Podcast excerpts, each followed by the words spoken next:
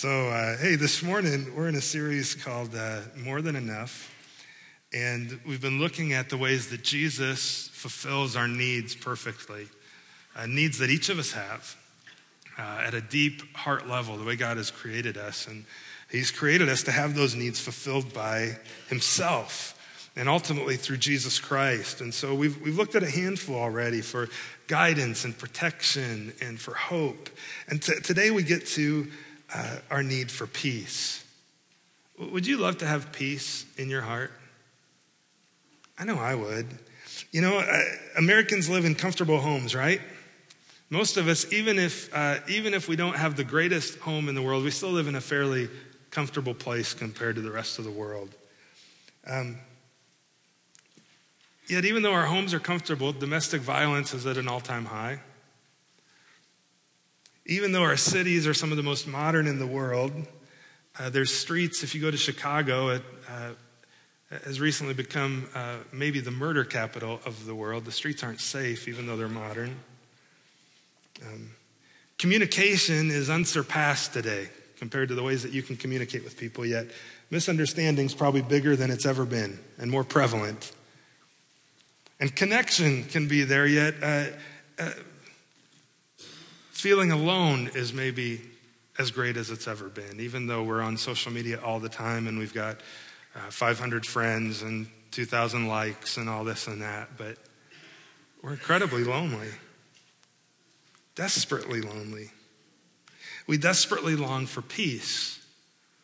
Peace at a, at a heart level, at the, the inner being of who we are, day to day life, peace. Um, you know, think, think of it. Think of the stress that you might have at work. Maybe uh, at work you faced a merger, you're facing one, and that could either mean extra stress for you in the midst of that, or it could mean stress that you don't know what's going to happen to your job. Uh, maybe, maybe you're a homemaker, you're a stay at home mom, and uh, you're tired of talking to a two year old all day. And there's stress, and you just need some peace, or at least some sanity, because they only know a couple words, and you're tired of them. Maybe you're a single adult and you just desire to get married, and you, you, everybody, we just want peace, don't we? Isn't that true? Would you agree? It's just long for peace. It's, it's, in, it's in who we are. And so, what we're going to do this morning, we, are going to look at some of Jesus' words that I think, um, uh, well, basically, he commands us to have his peace. And uh, then, if, if, we have time, and I think we will, we'll, we'll, jump over in to see what Paul has to say about this as well.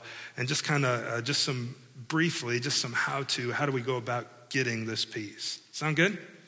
Let me pray, and then we'll dive in. Uh, Father, thank you for Jesus. Thanks for your grace to us through him. And um, Lord, thanks that you do offer us peace. But Lord, we need it. And um, it, it, seems like while we know we have peace with you because of Jesus' work on the cross, having your peace on a day to day level is, is fleeting oftentimes. Sometimes because of our sins, sometimes because of the sin of others, sometimes we just we don't know why. So, uh, would you encourage us this morning? Uh, show us some things, maybe each of us, even just one thing we could take away today that would drive us towards attaining and living out your peace in our life. We love you. We thank you for Jesus, who is the Prince of Peace, who gives peace to us, not as the world gives, but the peace that he gives. And um, Lord, I pray against the enemy, the one who accuses and robs us of that peace. Uh, teach us instead this morning, Holy Spirit, and draw us uh, toward, your, toward Jesus Christ. We pray all this through him. Amen. Well, I think the first thing maybe we ought to do is define what we're talking about by peace. In, in the Bible, the biblical word uh, for peace is often shalom. It's a Hebrew word, and uh, shalom means uh, a tranquil goodness, a completeness.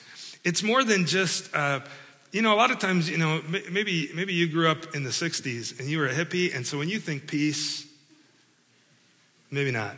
But, but maybe that's you, right? And you think peace just like world peace. Like we just, but do you know um, that there's more wars today than there were 20 years ago, than 40 years ago, than before World War II? Uh, you, you can Google it. You can look at some of the stats. Like before World War II, there was an average of 2.0 Whatever wars per year started, after World War II, it rose to 3.1. Uh, today, it's like 3.5 to 3.6 wars per year that are started. It doesn't sound like the world's getting more peaceful, does it? Uh, but that's not, that's part of God's peace, but that's not the peace we're talking about. We're not talking about world peace, okay? That's not what we're talking about. We're talking about the peace that Jesus gives in biblical shalom. And, and when the Bible speaks of peace, it speaks of two different types of shalom. There's an objective peace, is the first one. And this objective peace uh, is a really important piece. Um, this is the peace that we have with God. It's objective, it has to do with your standing before God, it has to do with your position before Him. This is peace with God, and this only is accomplished through Jesus Christ's uh, death, burial, and resurrection, right? His work on the cross is what accomplishes our objective peace with God. And listen, if you don't have that, you need that. Because if you don't have it, guess what? Guess who orchestrates that peace and makes things right? Not your, uh, not your mediator, Jesus, but you will mediate out your sin in hell for eternity. That's bad news. You need peace with God. All of us were enemies of God, but Jesus, while we were still his enemies, still sinners, he died for us, Romans 5 8 tells us. And that's good news. And, and previous to that, in Romans 5 1, he says, Therefore, since we've been justified by faith, if you know Jesus Christ, if you're really a Christian, not just somebody who goes to church, but you're truly a Christian, you've trusted him, you have peace with God through our Lord Jesus Christ. Isn't that good news? That's the gospel. That's what we're all about. And uh, I hope that you hear that every Sunday that you come here that you need peace with God. You need to be justified, made right with Him through the work of Jesus Christ. At Colossians, Paul talks about it uh, when in his letter to the church in Colossae, he says, uh, through Jesus, his goal was to reconcile himself to all things, God's was, whether on earth or in heaven, making peace by the blood of Jesus' cross. And you who were once alienated and hostile in mind, doing evil deeds, he is reconciled to himself through the work of Jesus. I think this is what uh, Psalm 85 is talking about. That, see, what, the way that Jesus earns our peace or reconciles us is uh, our God is a holy God without sin, and uh, we have, uh, he can have no part of sin. And so he demands a holy life, not a good life, a perfect life. And the moment we sin, we mess it up. Uh, just, just one, one sin. Who would dare say they've never sinned? But Jesus Christ, guess what? He was God who came and put on flesh. And he lived a perfect life as a man, never sinned, yet he paid the penalty for sin, which is death. But death could not hold him. He rose again from the grave and uh, he conquered death so that anyone who would believe in him, he would give his life to. And it's a great exchange where he takes our sin and he gives us his life, right? And, uh, and in Psalm 85, then, verse 10, I think sums up that truth of us getting peace from Christ, peace with God because of his work on the cross. Steadfast love and faithfulness meet, righteousness and peace kiss each other, is what, Rome, is what Psalm 85:10 says. That Jesus' righteousness and the peace of God come together. And, and it's a glorious thing. Well, so that's the first piece objective peace, peace with God. Do you have that? Because here's the deal if you don't have that, you can never have the second piece. This second piece is what we would call a, the subjective peace of God. And it's not peace with God, it's the peace of God. And I don't know that any passage sums it up better than John 14. So maybe turn with me there now. Matthew, Mark, Luke, John. It's about three quarters of the way through your Bible if you're not familiar with Scripture. It'll also be on the screen.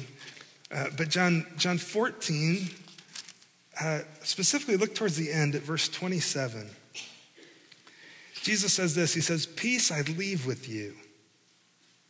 See, what's, what's happening in these verses is this is uh, much of John's gospel is written about events that take place in the week and day before Jesus' crucifixion. The majority of John's gospel is all about this one week period of time. And he's, he's, he's disclosed to his disciples, we're going to see this in a little bit, that he's leaving them. And they're a little worried. They're, they're, they're like, well, what do, we, what do we do? Where are you going? And uh, then at the end, he says, uh, in this discourse, he goes, uh, But peace I leave with you. My peace I give to you. Not as the world gives, do I give to you. So let not your hearts be troubled, neither let them be afraid. Isn't that good news? This is the peace of God. This is the peace we really want. I mean, the peace with God, it's like, yeah, I've got that, but what about the peace of God? How does this work its way out in my everyday life? And this type of peace isn't a, a peace that's um, like the world gives, right? Because what kind of peace does the world give? The peace that the world gives doesn't last, does it? When you, when you get peace of the world, and maybe you get it through purchasing something, through eating something, through being with someone, and you get this peace and you have it for a while, but then the circumstances of life come up, and what do they do to that peace? They attack it and destroy it, and it's gone. Like I'm feeling pretty good, and then I get that text message. I'm feeling okay, and then they call. Right? Do you know what I'm talking about? And like, like the peace of the world, like I'm feeling it, and then it's just anxiety hits out of nowhere. That's the peace of the world. And Jesus says, not like the peace that the world gives do I give you, but, but my peace I give you. Well, what, what was Jesus' peace like? Do you remember what his peace was like when he would face accusers? And when he was in the garden? Now, he still was troubled, right? His heart was very troubled in the garden the night before he was crucified. And um, but at the same time, his, the peace of his heart overcame those troubles to where uh, he followed through and obeyed the Lord. Or when he was confronted with adversaries during his teaching ministry, rather than, you know, freak out on him and get all defensive, he, there, there was just this peace about who he was that, that I wish I had a lot of days where, where he just, he, he responds to him in a gracious way. And see, here's the difference. The peace of the world, circumstances attack it. The peace of Jesus attacks those circumstances. Do you see the difference? Let me say that again. The peace of the world that the world gives will uh, the, it is attacked and diminished by your circumstances. But the peace of God in Jesus Christ actually attacks and diminishes those circumstances, or at least the effects of them in your life. Do you see that? Isn't that the kind of peace you want? Uh, an aggressive peace? Now you're like, Josh, well, where do you get that from? How can you, what do you mean that peace attacks, like it's offensive and goes on the attack? Well, we're going to come to this passage, Lord willing, here at the end of the message, but in, in Philippians chapter 4, uh, verse 7, Paul writes this. He says, And the peace of God, not peace with God, but here he's talking about the peace of God, which surpasses all understanding. What will it do? Do you know this verse? Those of you know it. What will it do? It will guard it will guard your hearts and your minds in Christ Jesus. In other words, as you're in Christ, God's peace will guard you. It will keep those circumstances from destroying your peace because it, it, it, it's on the offensive, it's aggressive, it guards you. Now, how many of you are like, yeah, but I don't experience that? Do you feel that way? There's days I do. Like, I know I have peace with God, but what about this peace of God? I mean, that's the, that's the stuff. That's what I want. Because it's not like the world's peace. Uh, John MacArthur has a, has a quote, and uh, I'm going to read to you here in just a moment that I think is good. But he, he talks about, you know, a lot of times in our lives, we're seeking peace, and we're seeking it in wrong ways, and we're seeking the peace of the world, not the peace of Christ. And he, he, he writes, he, he says about that this. And on this topic, he says, uh, so it's kind of a long quote, so bear with me. Men seek a condition in which they have no unsatisfied desires gnawing at their heart. Isn't that true?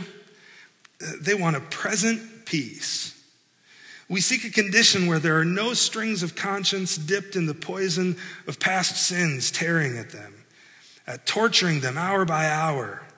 So they want a past peace. And then men seek a condition with no foreboding fear of the future that's unknown and the dark tomorrow. They, they want a future peace. Men want a past, a present, and a future peace. And that's exactly the kind of peace that Jesus left with us. It's a past peace in the sense that there's no guilt because the past is forgiven, right? And, and, and Paul can say, forgetting those things which are behind it's a present peace because there's no unsatisfaction. The present is totally fulfilled in Jesus Christ. And it's a future peace because there is no fear. The future is forecast. Our destiny is determined eternally. And we have that security in the indwelling spirit. That's what man is looking for a past, a present, and a future peace. And that's exactly what Jesus gives. But he only gives it to those who already have peace with God, who have ended their rebellion and by faith in Jesus Christ come into a reconciled relationship with him. We're going to talk a little bit about some of Jesus' instructions here now, the rest of the morning, of the peace of God and what that looks like. But you got to understand, it is utterly impossible. I'll come back to it, I said it already, but it's utterly impossible for you to have the peace of God until you have peace with God. You have to know Jesus Christ to know his peace in your life. I would exhort you, turn to him. See, it's, it's like a prerequisite. I teach some classes at Grace College, and in, in one of my classes, there's a prerequisite for it. And uh, inevitably, every time I've taught it, there'll be one or two students who really struggle. And you know what ends up being the common denominator? They haven't taken the class they were supposed to before they took this class. And so when they get to this class, when we're building off of all the stuff that they already took, they, have got, they've got nothing to build upon. It's just kind of, I'm guessing and figuring this out. And they struggle. They, they, they can't do it without that prerequisite. Well, it's the same thing. You can't have the peace of God until you have peace with God. It's a prerequisite because it builds off of that. Now, um, the disciples, I believe, were looking for this peace as well. And uh, while you're there in John 14, look back with me at verse 1 at the beginning of the chapter. Uh, because this is the experience of the disciples. And Jesus has some words to them uh, that I think will be helpful for us. Uh, look at verse 14. Let's just work our way through this text. Um, he says in verse 1 Let not your hearts be troubled. Believe in God. Believe also in me. Now, he seems to be addressing some, uh, some strife or some concern, some anxiety in their heart, doesn't he? Why else would he say, Let not your hearts be troubled? Why else would he say that? Well, to understand what he's talking about, we, let, us just look back a couple verses prior. This won't be on the screen, but if you've got it open, uh, here, here's what had happened. In verse 36, Simon Peter said to him, uh, see, previously, right before this, Jesus told him they, he was leaving, and Simon said to him, Simon Peter said, Lord, where are you going? Where, where, where are you going? And uh, Jesus answered him in the end of verse 36 Where I'm going, you cannot follow me now, but you will follow afterward. Now imagine, Peter didn't have the whole New Testament. He didn't know everything that was about to happen with Jesus' death and his resurre- burial and his resurrection. And uh, if you're Peter in this spot and you don't have the lens we do to look back on this event, you're going like, what's he talking about? And Peter said to him, well, Lord, why can't I follow you now? In other words, he's like, I've been following you for three years. Why can't I follow you now? I'll, I'll lay my life down for you. And then Jesus answered him with a rebuke in verse 38. He said, Will you lay your life down for me? Truly, truly, I say to you, the rooster will not crow until you've denied me three times. And of course, we know how that turned out, right? Jesus was right, and Peter was wrong. But then in verse four, in chapter 14, verse 1, uh, Jesus turns his attention to everyone. It says, Let not your hearts be troubled. You may have memorized this as let not your heart, if you memorized in the King James Version, right? Let not your heart be troubled. But if you could see it in the Greek, and you can't, this is one, one benefit that the ESV does for us here is it changes heart to hearts because your is plural. So Jesus goes from speaking just to Peter now to all of them. Uh, that your isn't a singular pronoun, it's a, it's a, um, it's a plural possessive. Your, let your hearts be troubled. He tells them all, believe in God, believe also in me. You ever considered that that's a command? It's actually an imperative the way Jesus states it here. He doesn't say, um, you know, try not to let your heart be troubled. Try not to freak out. Try not to worry. It's going to be okay. No, no, he says, no, no, no, no. Listen, just don't let your heart be troubled. It's actually a command that he gives us, doesn't it? Doesn't it seem kind of harsh? And kind of like, how in the, it's, it's just like all his other commands. How in the world do you do that? Well, you don't do it apart from the Holy Spirit and apart from Jesus helping you. And, and then he gives other commands believe in God. See, uh, first he says, I, I want you to, here's your command let not your hearts be troubled, have the peace of God, but believe in God. Uh, you also have to have peace with God. Believe also in me. And then here, here's what he does. You're going you're going to know this passage. He says right after this, he says, In my father's house are many rooms. Isn't that good news? You know what he's saying? He's saying that in my Father's house, there is room for everybody. There's room for everybody. Uh, back to the King James, you've maybe heard that, that uh, in my Father's house, or, or um, there's many mansions. Have you heard that? You heard it translated that way? That's actually a, a pretty poor translation, and it was, it was kind of poor actually at the time of the King James because it was from a couple hundred years prior to that, even, that they borrowed it. And mansions at the time that it was originally translated meant a dwelling or an abode. It didn't mean like this big, luxurious, uh, like Bill Gates mansion, right? So, uh, really, what the word here means is, is the same word, it's the noun form of the verb abide. It means an abode, a place to live. There's, there's room for everybody there, is what Jesus is saying. So, sorry if that ruined, I know I just ruined maybe some of your songs, but the Bible doesn't say that there's a big mansion prepared for you in glory. That, that's a bummer, huh? But you know what's not a bummer? Is that Paul tells us that whatever uh, you've thought it's going to be like, it's going to be better. He says in 1 Corinthians 2 9 that no eye has seen, no ear has heard, nor the heart of man imagined what God has prepared for those who love him.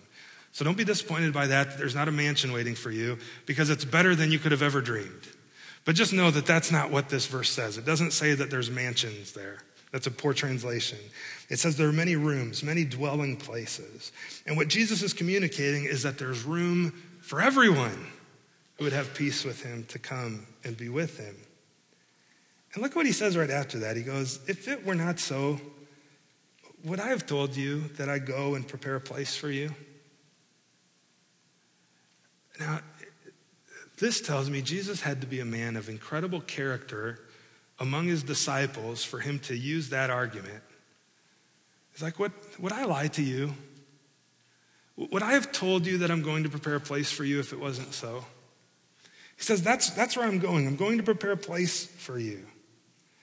In, in a sense, I believe this is the, if, if the first verse is the what, uh, have the peace of God, let not your hearts be troubled, this is the why, right? Because Jesus says, I'm going to prepare a place for you, and I wouldn't tell you that if it weren't true.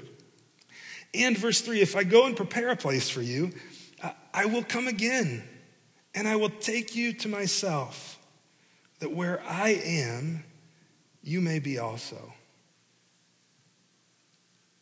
that where I am, you may be also. Jesus' whole motivation is his love for you. He says, I want you to have my peace, and here's why you can have my peace, and you can live a life of peace that attacks your circumstances rather than gets attacked by the circumstances of life. Because listen, I, am going to prepare a place for you. And uh, in my father's house, there's many rooms. There's room for you. Okay, you don't need to worry about it. Your reservation's made. If you know me, it's good to go. It's all settled. And then if I go, trust me, when have I ever lied to you? I'm going to come back and I'm going to take you to be with me. Why? So that where I am, you may be also. That's the essence of heaven, that where Jesus is, we might also be. That we would be with him for eternity. That's, that's great news. And then he closes with this weird thing. He goes to his disciples, and by the way, you know the way uh, to where I'm going. Didn't we just see earlier that Peter didn't have a clue where he was going? I mean, Peter's like, well, why can't I follow you now? And Jesus ends this and he goes, by the way, you know where I'm going, right? I'm going to go prepare a place for you. I'm going to come back and get you, and you know the way to get there. Doesn't that seem like a weird statement, too? Like, hey, wait here while I go prepare a place. I'll come get you. But by the way, if I don't come, then you know, you know how to get there, is kind of what it sounds like, doesn't it? But really, I think what he's saying is not necessarily the, the way, like the path. Well, in a sense, the path, but more metaphorically, you know the way, capital W, you know me. And that is the way. I am the way. In fact, that's what he'll say here in a moment because Thomas asks the question that I, I would have asked Lord, we don't know where you're going. How can we know the way? You haven't told us where you're going. You just said you're going to prepare a place. Well, where is that place? Um, and Jesus said to him, uh, Thomas, I am the way. I am the way and the truth and the life. And, and no one comes to the Father except through me. This is similar to his statement in chapter 10, verse 9 of John, where he says, I'm the door. If anyone enters by me, he will be saved and will go in and out and find pasture. Now, when Jesus says, I'm the door, is he saying, I'm a plank of wood with a knob? No, he's saying, I'm the pathway to the Father, right? I'm the only way. And he confirms it again here I'm the way.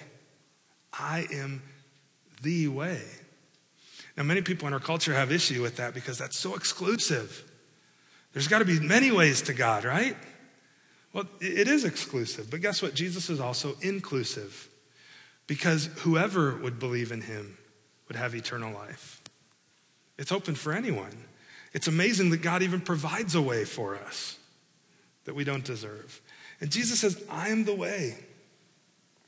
And he goes on, and then he, he goes back. The you here in verse 7 is plural again. He kind of talks to all of them. If you had known me, all of you had known me, you would have known my Father also. But from now on, you do know him and have seen him he kind of gives this rebuke like, guys, you should have figured this out already, but listen, you know me, you know the Father, it's going to be okay. Now, all of that, I think, sets up what Paul teaches us in, in Philippians chapter 4, and we're just going to go look at that quickly and then call it a morning. But, but Jesus has told us, he told his disciples, and he told us, um, uh, let not your hearts be troubled. Believe in God, believe also in me. For in my Father's house there are many rooms. And I go prepare a place for you. And would, I, would I've told you that if I wouldn't also then come back to get you so that where I am, you may also be.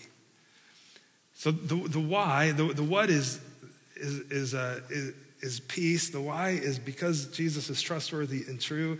The, the how is through Jesus Christ. But now let's look um, just briefly here at Philippians chapter 4. But by the way, before, as, as we go to do that, do you know, too, that uh, Jesus' love for you, that he's actually using the language of a wedding there when he says all those things? Do you know how a Jewish wedding would work? There would be a, a, a the bridegroom uh, would be with his wife, and um, he would uh, he'd be with her. He'd propose. They'd get engaged, and they would know one another. I mean, in the sense that they love one another. They're committed. They're they're legally married.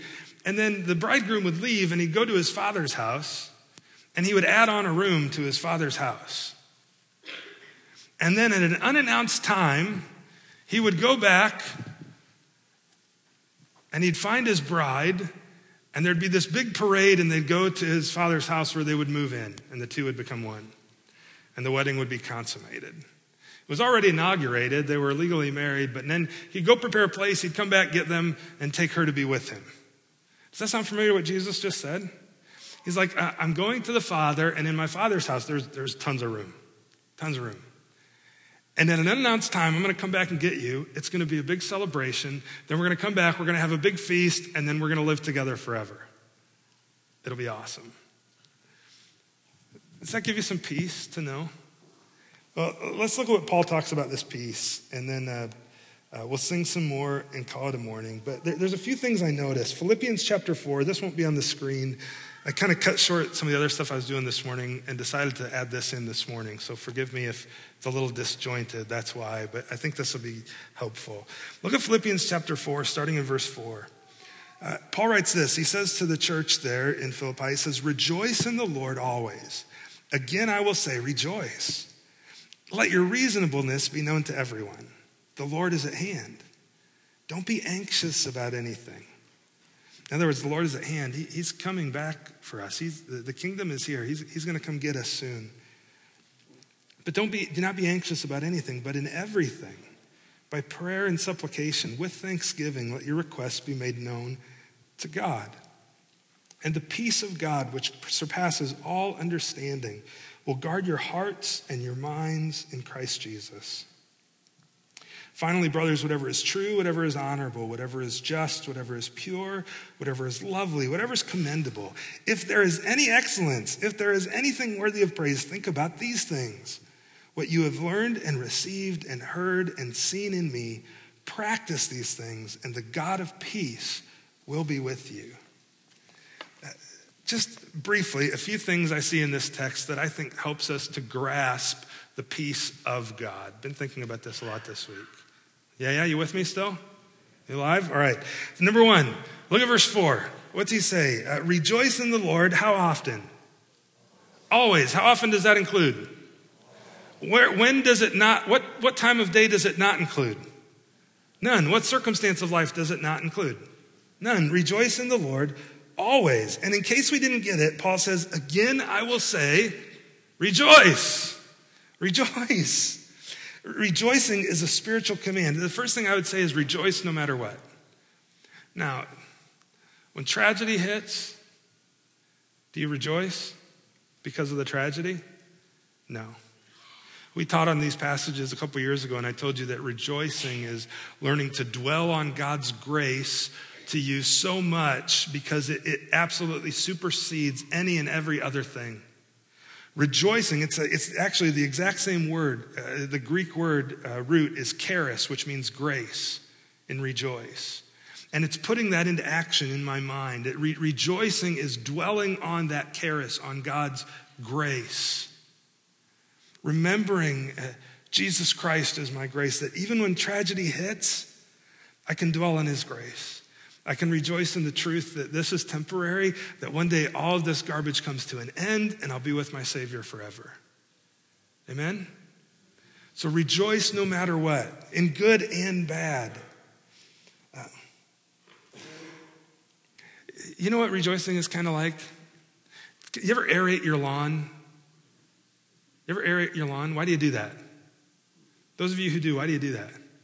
You poke holes in the ground, right? And you pull up little cores of, of, of earth. Why? So that air can get down below the surface and the, the roots can, can expand out a little bit and uh, they grow and they get more nutrients that goes down and, and all kinds of health benefits to the plants so that then in the spring after the winter after, after all the dormant season and all the death of the winter in the spring your lawn will come back better and more beautiful than ever and fuller than ever before Rejoicing's kind of like that, right? In, in the midst of heading into the winter, like I dig down deep and I pull out those cores and I, I rejoice and I think about God's grace so that His grace and His truth would permeate my life so that at the end of this dormant season, uh, the lawn would be fuller and, and my life would be fuller and His peace would be more in my life.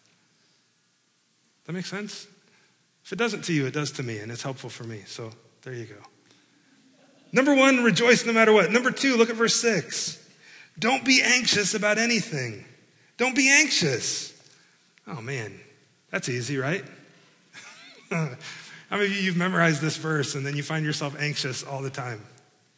Well, what's anxiety about? Usually it's about uh, fear about the future, isn't it? Anxiety is when I fear the, the what if. What if that happens? What if I don't get that done? What if, what if, what if, what if? And Paul tells us, he commands us here don't be anxious. Worry is worthless. It can't change the past, it can't control the future. It only messes you up right now. That's all worry does. It's a false prophet in your life. What did the Old Testament tell us? Uh, tell, tell the, what did God tell the people in the Old Testament to do with false prophets? If they, if they proclaimed something about the future and then it didn't happen, what did they tell them to do with those prophets? Stone them, kill them, get rid of them. See you later. So if you have worry in your life, anxiety about the future, generally speaking, how many times? Most of the time, it's a false prophet. And it's worrying about something that never happens, that isn't true, never comes true. Don't be anxious, kill it. Now, that's a really easy thing to say. That's an incredibly hard thing to do. Back to our lawn illustration, it's like the weeds in the lawn, they'll, they'll choke the grass out. Left unattended, it'll eventually, your, your lawn, if you just leave the weeds there and never pull them, it'll turn back into a pasture. There's, see, or, or it'll turn into a yard. You have a yard or a lawn? A yard's full of weeds, a lawn is full of grass, right? And then your yard eventually turns into a pasture. I think that's a good progression. But that's what worry does to our lives. It just it chokes those things out. So don't be anxious. Instead, dwell on his grace. Rejoice all the time. Don't be anxious. And then he, he, he kind of tells us how, though. Well, letter, letter six. Number six, verse six pray about everything. But in everything, by prayer and supplication, with thanksgiving, make your requests known to God. Pray about everything. You kind of have two options, right? When you face anxiety, you can either panic or you can pray. Pray about everything, Paul tells us.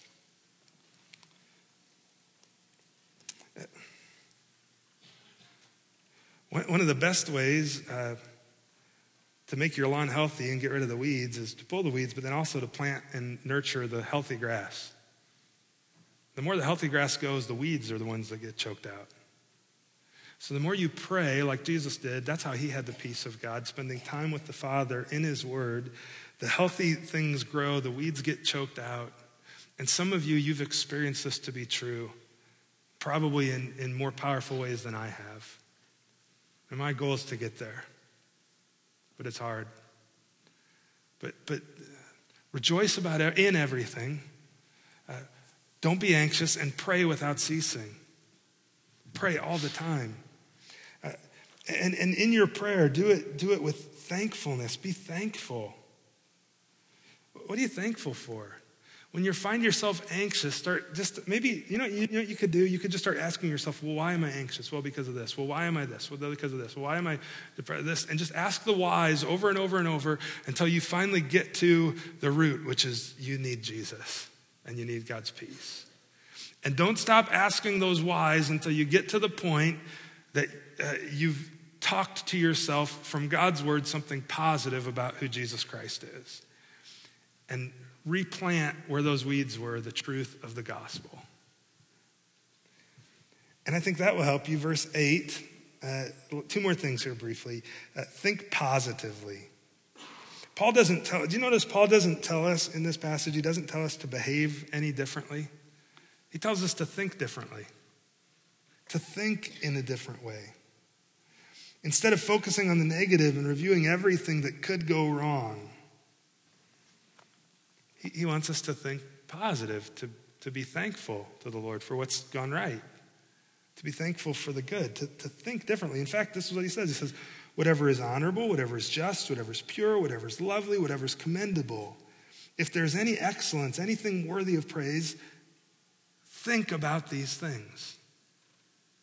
Think about them. And I would commend that rejoicing at its heart is part of that. It's, it's dwelling on God's grace, it's thinking about it. Think those true things. Now, listen, you're hearing this from a guy who struggles with this in a big way. Just to be vulnerable with you, I do. I get in these patterns of thought that, um, sorry, I didn't expect to cry. But the world's just crashing, everything's falling apart. Um, in my mind, I can get incredibly negative and isolate myself to be incredibly alone. And so I'm preaching to me today. Right? Like, like don't think about those things, Josh. Just stop. It's stupid. And sorry if you don't use that word at home, it's in the Bible. That's stupid.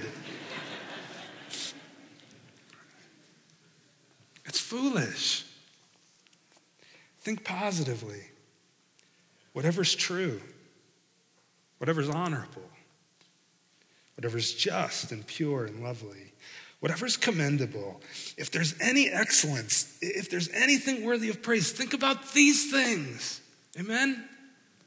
See, there's something about the way we think determines our actions. And when I think and know myself to, to be a saint, to be saved, to be renewed, to be restored in Jesus Christ, when I know who I am and I think about his grace and I dwell on that, you know what happens? It affects the way I live. And his peace begins to attack those circumstances of life.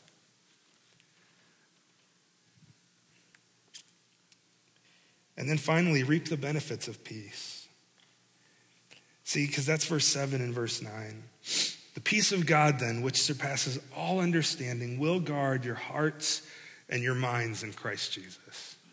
Not might, not, you know, we'll kind of help you. Uh, it's pretty strong language. Will guard. Amen? So, what you have learned and what you have received, and Paul says, what you've seen in me, practice these things. Practice them, and the God of peace will be with you. Amen? If you've never trusted Jesus, you need peace with God. If you've trusted Him, practice these things, and His peace will be with you. Let me pray. We'll take our offering and do communion and call it a morning. Uh, Father, thank you for Jesus. Thanks for your grace to us through him. And um, thank you that we have peace with you through him. Um, right standing with you positionally, forever, eternally, unalterably. Lord, I pray for those who don't have peace with you, that uh, today might be the day that they turn to you in faith and do have that peace with you.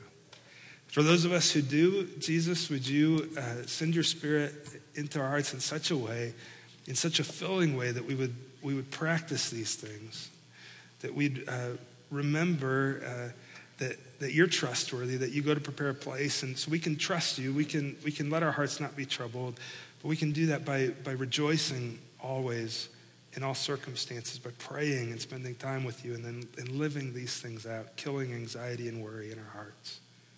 Lord, we love you. We thank you for Jesus. We pray all this through him. Amen.